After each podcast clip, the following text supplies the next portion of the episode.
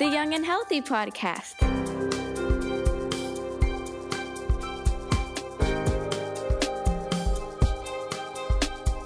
You're listening to the Cincinnati Children's Young and Healthy podcast. Hello and welcome to the Cincinnati Children's Young and Healthy podcast. My name is Kate Sutter, and I will be hosting this conversation that we have in store today. This is episode 26, and it is the final episode of season one of this podcast that we've created. And we've so enjoyed creating it and hope that you've enjoyed listening. Our special day today is actually just going to be a day kind of of reflection about the podcast in general and how it's gone over the last 26 episodes. So I am joined in the studio today by our producer, Symphony Pitts. Hi, Symphony. Hi, Kate. How are you? I'm well. I'm so glad you're on the microphone today. I'm excited to be here.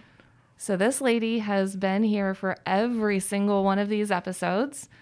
And I, I'm really looking forward to hearing how uh, how this goes and what she has to say because she's had a unique perspective on what we've been up to. Michael English is also here. Hi, Michael. Hello, Kate. How are you today? I am so well.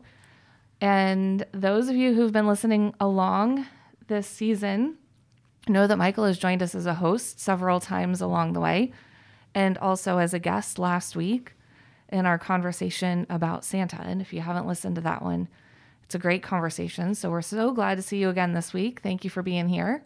Oh, yeah, my pleasure. You know how much I enjoy it. I know. It's been a lot of fun, you guys. And I think that that's probably, I, I don't know. I, I think that um, we set out to create something that was useful for patients and families as a way for us to share some knowledge in a conversational way. And I think that we've done that and we've figured out that it's kind of enjoyable for us as well. Um, I'd love to know, Symphony, let's start with you. What, where, how are you feeling about putting a bow on season one? Yeah, um, I think season one, one was amazing. Um, for me personally, just being behind the scenes, it was really great to have all those different experts come in and to meet them and to listen to these conversations. And I learned quite a bit. So it was amazing. What about you, Michael? How was it to be part of this? Well, I think um, I can echo a lot of that. It has been amazing. It has been a lot of fun. And I certainly learned a lot. I think that's been, for me, probably the most enjoyable uh, part of the podcast is that we were able to get a lot of employees in here who, uh, you know, we otherwise wouldn't have a chance to interact with. And these people are experts, and you could tell how much passion they had for the things that they were talking about and how much they had to share. And uh, I mean, I know it was really enjoyable for me. Hopefully, it was really enjoyable for a lot of the parents that were out there listening too. So, one of the things that we've talked about in our preparations for today is to share our favorite episodes. And um, I'm so excited to hear which ones you guys picked. Who wants to go first? I can go first. Okay. Um, so I have a couple of favorites, but I think my top favorite was um, the episode How to Talk to Your Daughter About Menstrual Periods with Dr. Lesley Breech. Um, one, I think it's extremely important to talk about women's health. And so I was excited to be able to have that episode. Um, but I learned a lot, and I didn't expect to learn as much as I did just because I'm 25 years old. I know exactly, you know, a lot about my period, I would say. Um, but when Dr. Lesley Breech came in, she explained everything really well. And it was just a different perspective. Um, and I learned about different products that I could use that I didn't even know about, specifically the period swimwear. Didn't even know that existed. And I was like, wow, this is very informative. So that was by far my favorite episode. And it was just great to be a part of it. And we were laughing and we weren't uncomfortable at all. It was a very safe space. So, yeah, I love that. And actually, we, um, because we've gathered here the people who kind of made this happen this year, um, that was an episode that Rosie hosted for us. Yep. And so, listeners, Rosie Bellman is not with us today. If she's listening, hello, Rosie. We hope you're well. Um, Rosie actually moved on from Cincinnati Children's to a new job, to an exciting new opportunity. And we're so excited for her. We miss her lots and are so appreciative of her contributions to the podcast this year. Um, and so, yeah, that, that was a great opportunity for us to say that. So, do you want to just do one at a time? We'll Yeah. go to Michael. Okay, what's all right? Sounds good. What's your what's on your list, Michael? All right. So before we started recording, I said I had 3 So let's start with the earliest. Uh, the one about a lifetime of reading. Oh, yeah, that's a good one. Yeah, with Tiana Henry. So I really enjoyed that, and a lot of that has to do with um, my mother is an avid reader, and because of that, I was an avid reader, and my 22 year old is an avid reader, and my five year old. Uh, well, she wants to be, but she just can't read yet. But she's she wants to get there. So uh, it was really nice for me to hear about uh, not only how important that is, and brought up some memories for myself, but uh, I know for my mom, it was sort of like she was just reading, and I saw what she did, and so I did it.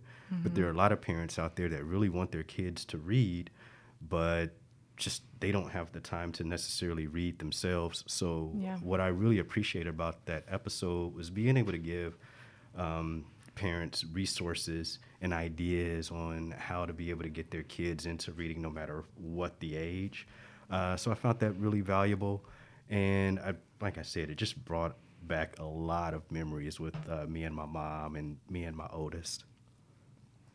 I love reading. That one Me was a really fun episode. And I believe we were both received books at the end of that. So we did. They brought they brought gifts, which was so nice, or of Tiana to to do that. So yeah, mm-hmm. that was a super fun one. So wait a minute, let me understand this. You guys got books after that one? We did. That's like kids' books. Mm-hmm. yes. Mm-hmm.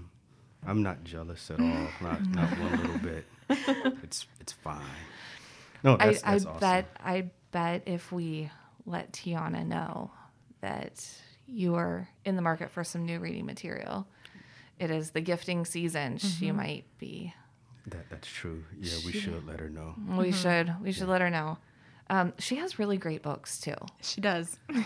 Yep. Not to make you any more envious, Michael. It's fine. It's fine. There's a little five year old somewhere right now who just wishes she had a new book. if only her daddy had hosted that episode.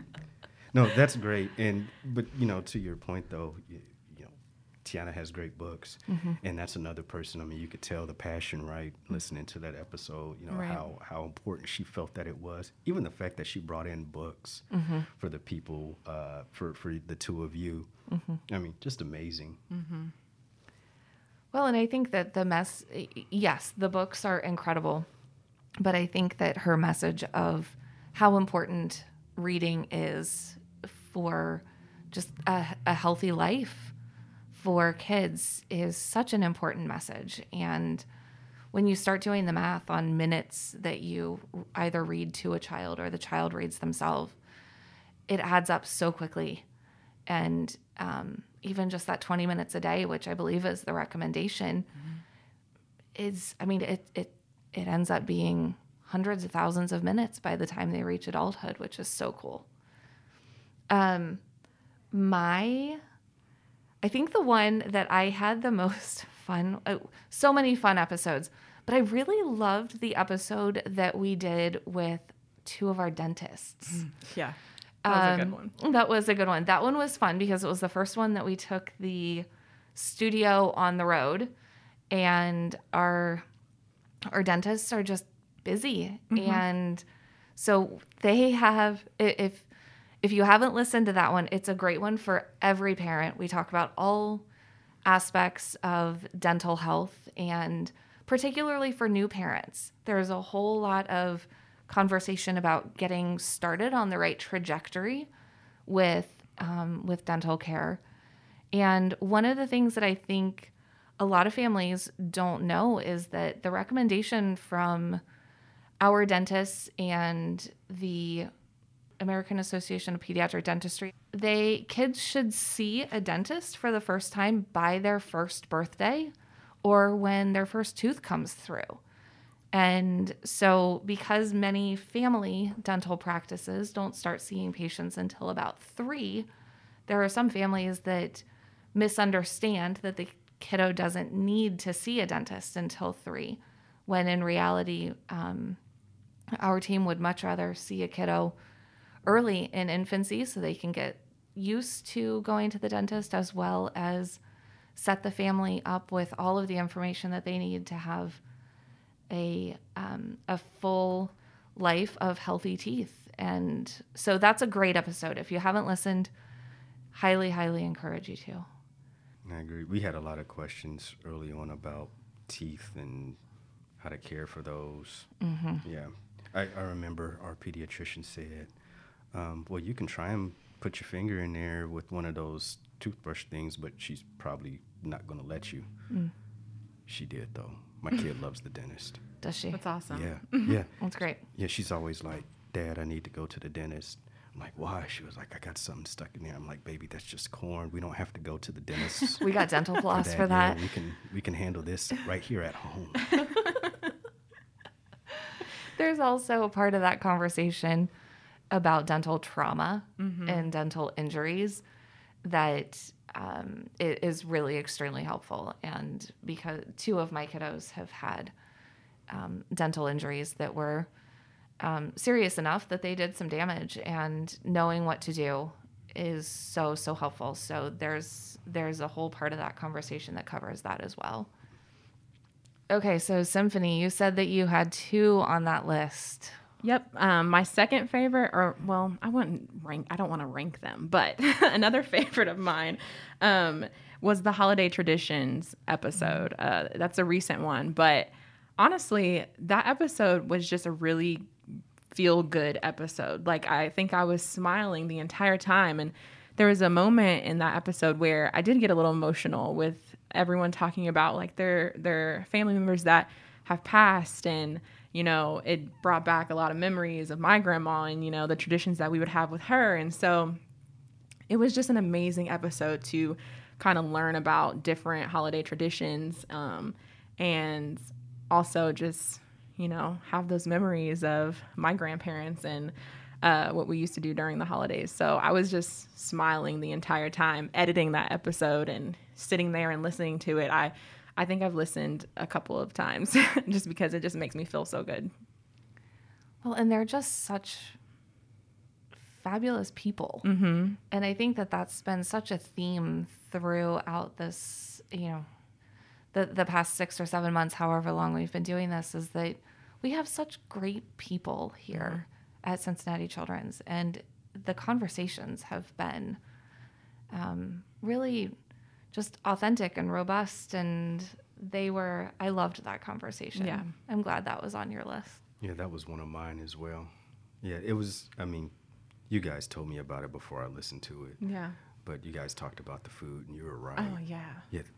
You guys talked about food so much and I listened to that in in a moment of weakness because there was no food around oh, and no. like I just really wanted to eat everything in my house. It just made me so hungry, but but yeah, that that was a really nice, positive uh, conversation, and it really got me looking forward to the holidays. You know, mm-hmm. Um, mm-hmm. being able to see uh, family, you know, watch uh, everyone open gifts, and and of course eat. Mm-hmm. Yep. Yeah. Well, I feel so many traditions have to do with food, and I think that when you start talking about all of them together, yeah, right.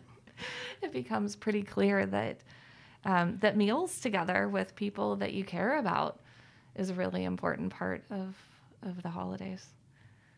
So was that one of you? That was actually one of yours, Michael. That was one of mine, and then I have one other one uh, that I really appreciated, and that was the one on breastfeeding with Julie Ware. Yeah. Mm-hmm. Um, so I really thought that was a great resource. Um, full disclosure, uh, uh, my wife has had to try and breastfeed two kids in the NICU, uh, which, I mean, breastfeeding in and of itself is is a challenge. But I happened to learn a lot about lactation during those two experiences, and uh, what I learned is that um, you need resources. Moms need resources. They need information. They need help. And I saw firsthand how important having someone there that knows what they're doing, who's willing to encourage you, uh, can really uh, help a mom take care of their baby. Mm-hmm. And it is a very, very challenging job. And sometimes some people don't have access to all the knowledge, all the resources, all the support. And so I thought that the episode did really did a great job of not only talking about how important breastfeeding is, but really giving resources and giving ways for uh, for uh, people that were breastfeeding to to seek help. Mm-hmm. You know, um, so that would really spoke to me, and uh, and yeah, so I'm just I was really proud of what we did when it when it came to to being able to talk about that uh, to that subject. That one was a special one, and that one uh, was, um, uh, you know, I admittedly have some personal experiences that contributed to how that conversation went. Um, but I agree, Julie is fantastic, and I think that the resources that are available and families knowing that they're there and that they can ask and and also just that perspective for people who um, don't have the experience of breastfeeding a baby themselves, but to know that there's a role to play and that that support is so important um, to success if that's what the family wants. And um, that's a great one, Michael.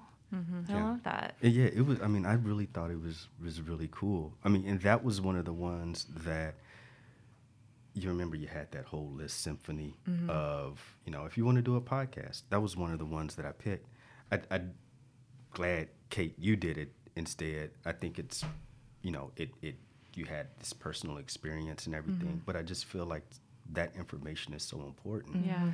And, um, you know, I tried to support my wife as best I could during that during that time. My next one that I really liked and that I hope um, if people who are newer to the podcast will consider going back and listening to is okay, our episode number five about penicillin allergies. Yeah. And the benefit of challenging a penicillin allergy. And I loved that one because Trisha and Trisha are delightful and it was a really fun conversation. Um, but I also really like that one because it's one of the easiest things, in my opinion, that parents can do um, to help us stop with the spread of these superbugs. And if you don't need a big, strong, broad spectrum antibiotic, there's no sense in taking one. And we know that, I mean, it's some, I, would have to go back and listen. I, I believe it's like 90% of people who have a penicillin allergy on their medical record aren't actually truly allergic to penicillins, including amoxicillin. Um, that's a whole lot of people mm-hmm.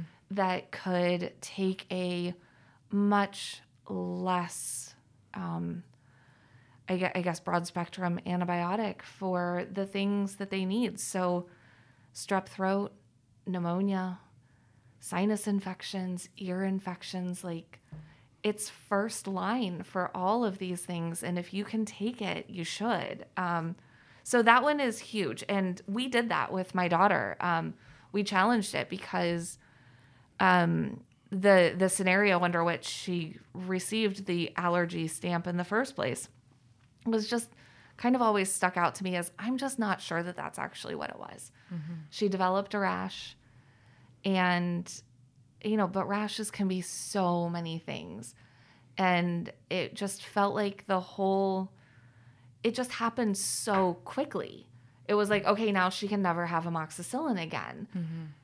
Wait a minute. So, um, the more I learned about how important it is to take the right antibiotic for what you have going on, um, the more I was like, yep, we're going to test this because um, neither of her brothers are allergic to it.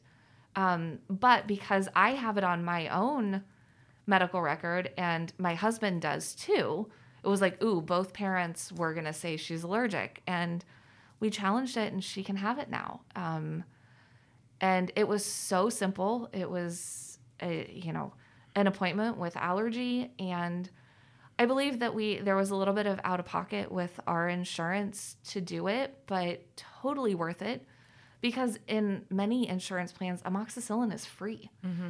I got it for one of my sons a couple of weeks ago for an ear infection, and I think I paid four dollars and eighteen cents for it or something like that. Whereas you know the the other ones are going to be much more expensive. So just so many benefits to pursuing um, that that one test that can change a lifetime. Um, so there's a ton of really really good information, and I I enjoyed that one a lot. Yeah, I was blown away when I heard that. Um, I, I just didn't know that inaccurate allergy testing could be that big of a thing on that large of a scale. Like I had no clue, and my wife is allergic to penicillin. And did you? Are you going to get retested? Are you going to challenge it? I I need to challenge mine. I would Yeah. like to. I definitely need to to follow up how to do that because it worked well for my daughter because we already had an a, like a relationship with an allergist with our allergist here and I could just schedule an appointment. I need to establish a relationship, so you know, all the things I need to do, but absolutely I'm going to do it. Um, and just one quick clarification it isn't that the testing is inaccurate, it's that the allergy is assigned to a patient without any testing. It's just clinical based on a reaction. So, like, my daughter's was, um, she was on it for an ear infection and then developed a rash, and we were you know, we ended up back in urgent care and one thing led to another and they changed her antibiotic and said we think she's this is a reaction to the so that's amoxicillin. so it's the classification. That's, it's Yeah, yeah. so I, like, and I guess I, I misunderstood that, but that's what they tried to um, say. Like my youngest was Mm-hmm. allergic to penicillin, and yeah, I imagine that's probably what happened with my wife too. It hasn't been because of testing. You know, we've had other testing, but that's been mostly like um, dust, pollen, ragweed, that type Yeah. of thing. Um, like the skin like Mm. the the skin prick test. Yeah. yeah, but wow. Yeah. Well, and so you have to like actually take the medicine orally for the for the challenge. They um, on rare occasions it sounds like they will do a skin test first. Um, but I mean that's all patient to patient. It completely depends on the history of of each patient. But and you have to do it with an expert. Like it, it isn't safe to just go give a kiddo amoxicillin if you think they're not allergic. So please, please, please don't do that. Um, but if you're curious or if the circumstances are um, a little, you know, give you pause or make you curious, is is this real? You can totally ask to to challenge it, and it's the vast majority of people aren't truly allergic. Um, so that one was that one was on my list. As I'm sitting here realizing that we've covered so many different topics and um, also looking at you guys, we're all still wearing masks. And I think the other thing that I would mention is how um, how proud I've been to be able to share information about the pandemic and about COVID in general. I think we've had three or four COVID related episodes along the way. And I suspect there will probably be more to come in season two because this is just truly something that is impacting child health like nothing else has before it. So we'll continue to talk to the people who know what's going on with the pandemic best and you know bring them to this space so that they can help us have good information that we can take out there and use for making decisions. I love these reflections of the episodes of this year and so appreciate both of you helping with this conversation. Any final thoughts before we say see you later to season one? It's been fun. Happy holidays, everyone. Yeah, I'll echo that. Happy holidays and symphony. I hope this is not the last time we hear you on the microphone.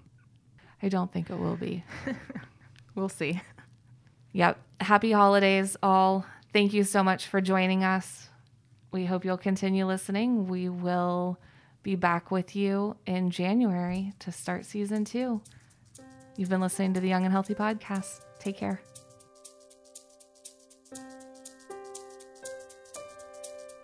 This episode was recorded on December 14th, 2021. The Cincinnati Children's Young and Healthy podcast is for informational and educational purposes only. Our music was created by Stephen Creco.